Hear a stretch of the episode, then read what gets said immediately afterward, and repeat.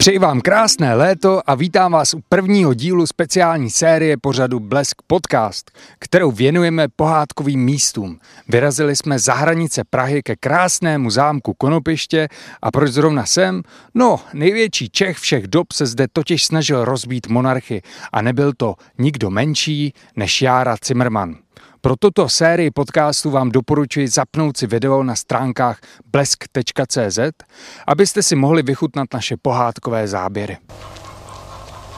Největším světovým spisovatelem, vynálezcem malířem, fyzikem, lyžařem a filozofem za posledních sto let byl český velikán Jára Zimmermann. Můžeme o tom vést spory, můžeme s tím nesouhlasit, ale to je tak všechno, co se proti tomu dá dělat. Pojďte prosím za mnou. Postava fiktivního českého génia se zrodila v roce 1966 v rozhlasovém pořadu Nealkoholická vinárna u Pavouka v Českém rozhlase. Tehdy ještě řidič parního válce a sochař vystavoval přijeté předměty v nafukovacím pavilonu.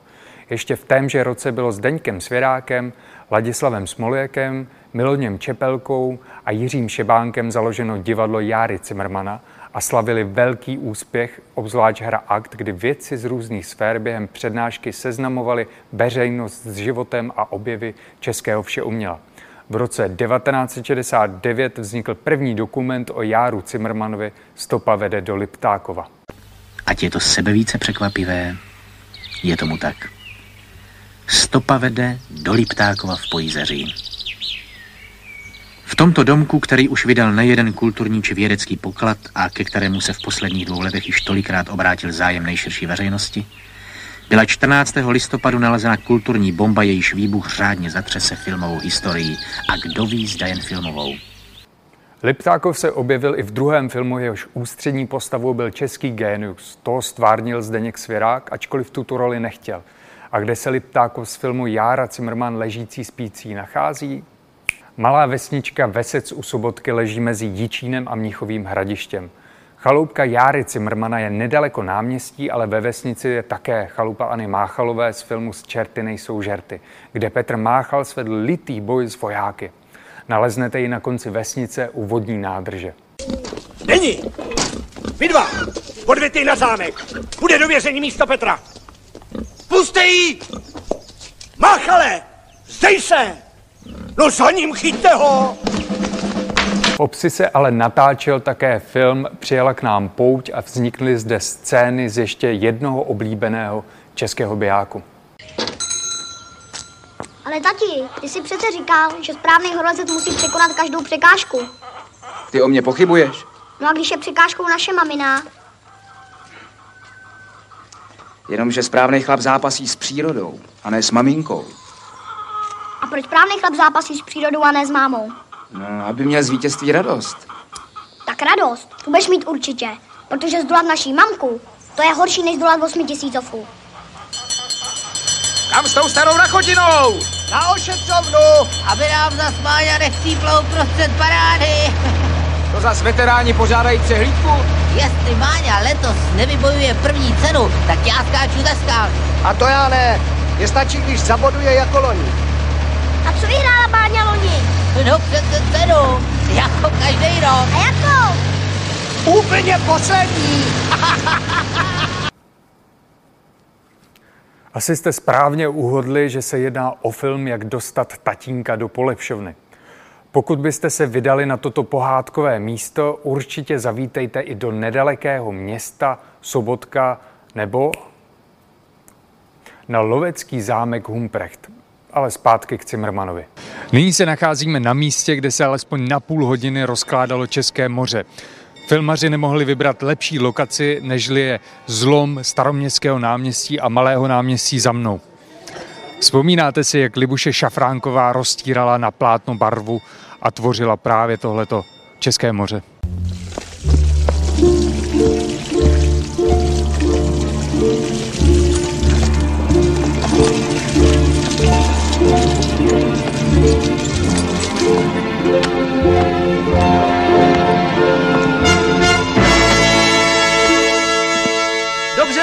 František, dobře.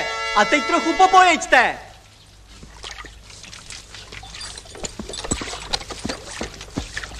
Pořádně rozstírat, Alžběto, ať tam nejsou louže.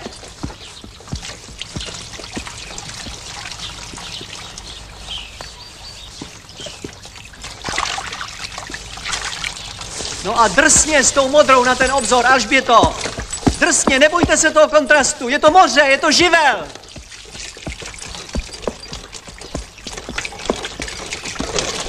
Pozor, je tam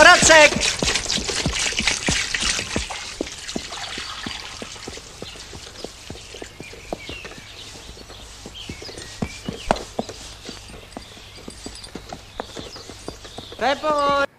Tato slavná scéna, v níž pochoduje sokolský průvod směrem k plátnu a pak obdivují České moře, se natáčela v den, kdy měl pohřeb Leonid Ilyich Brežněv.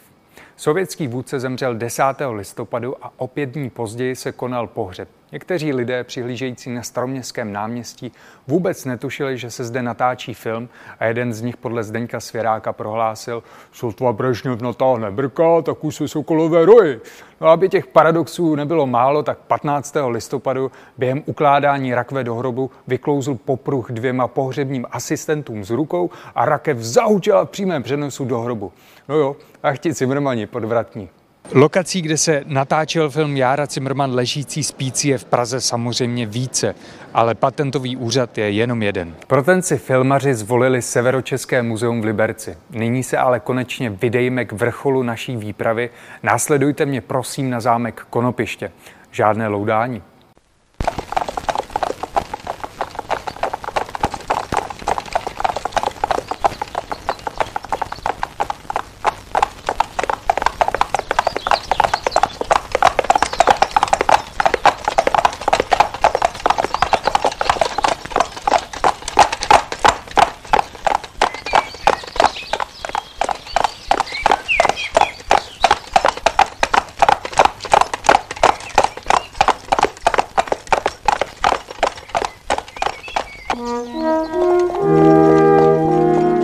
Jara Zimmermann zde učil tři děti arcivévody Františka Ferdinanda Este a Žofie Chodkové.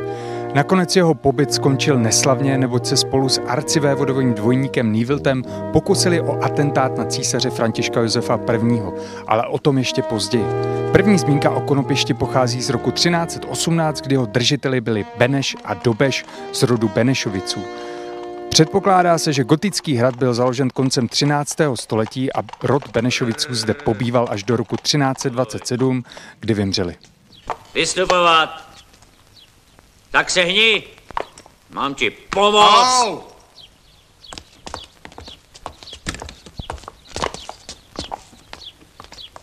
Tak co vymr? Jak to proběhlo?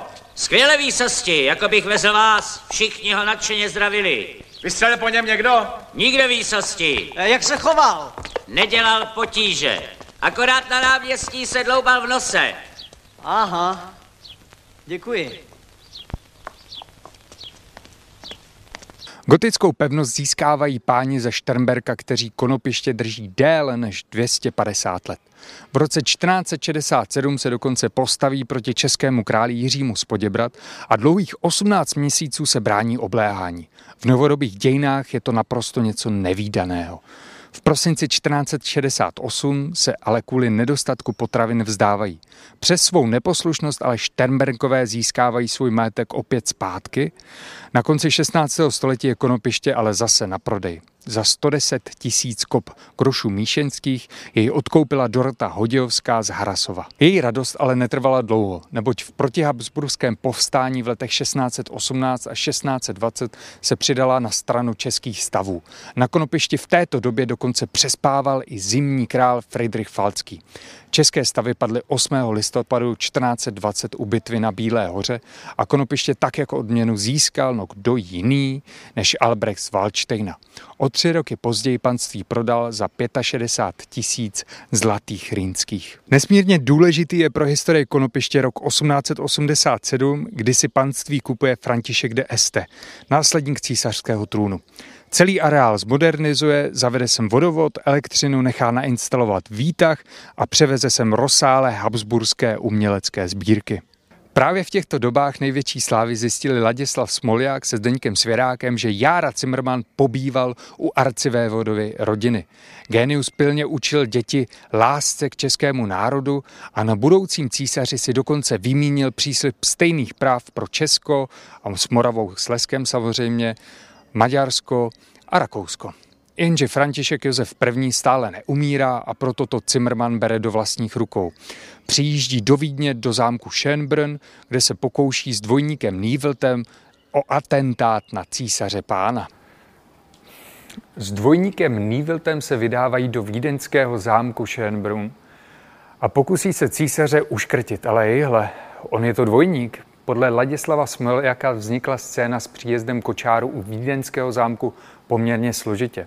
Točilo se za běžného provozu, takže Smoljak při jejím natáčení běhal k turistům a přemlouval je, aby počkali mimo záběr. Interiér se točil na českém zámku Ploskovice, který leží nedaleko Litoměřic.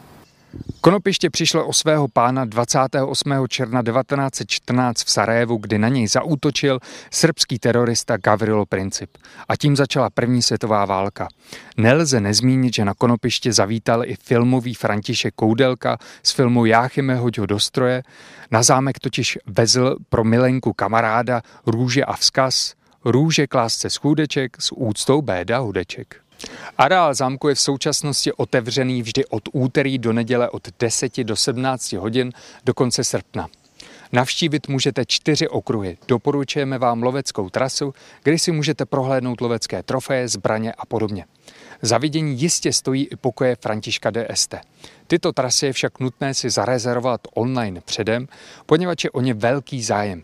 Ceny vstupenek se pohybují od 210 korun výše. To se nebojíte? Ne. Proč? Víc jsme dvě. Je to vzrušo? Co jako? No... Stop. Jo, to jo. Když vám zastaví taková rodinka, je jich v autáku pět a ještě máte na klíně vajíčka. Jenomže vy nejste stop. Vy jste taxík. Vlastně máte pravdu. Ale být na vašem místě, stejně bych nestopoval. To myslíte vážně? Ovšem.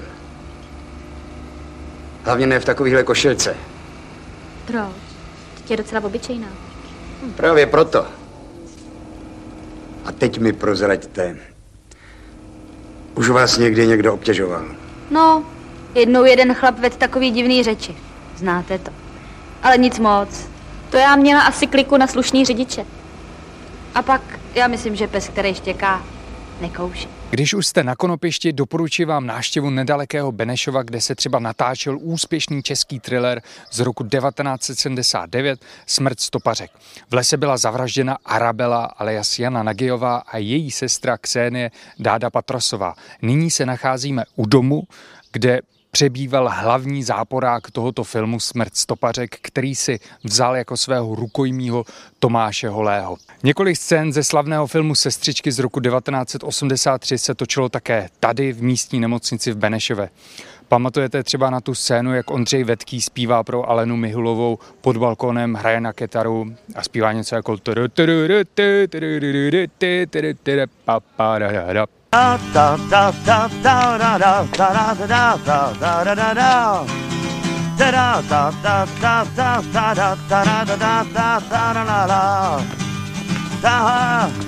Vůbec není co, když takhle válí. Holky, ten prima kvílí.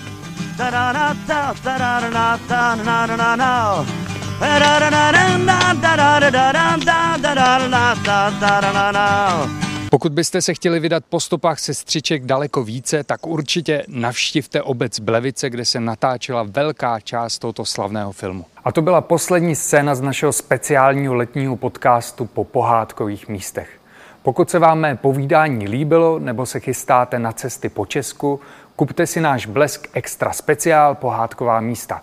Najdete tam spoustu dalších zajímavostí a typů na výlet. A kam pojedeme příště?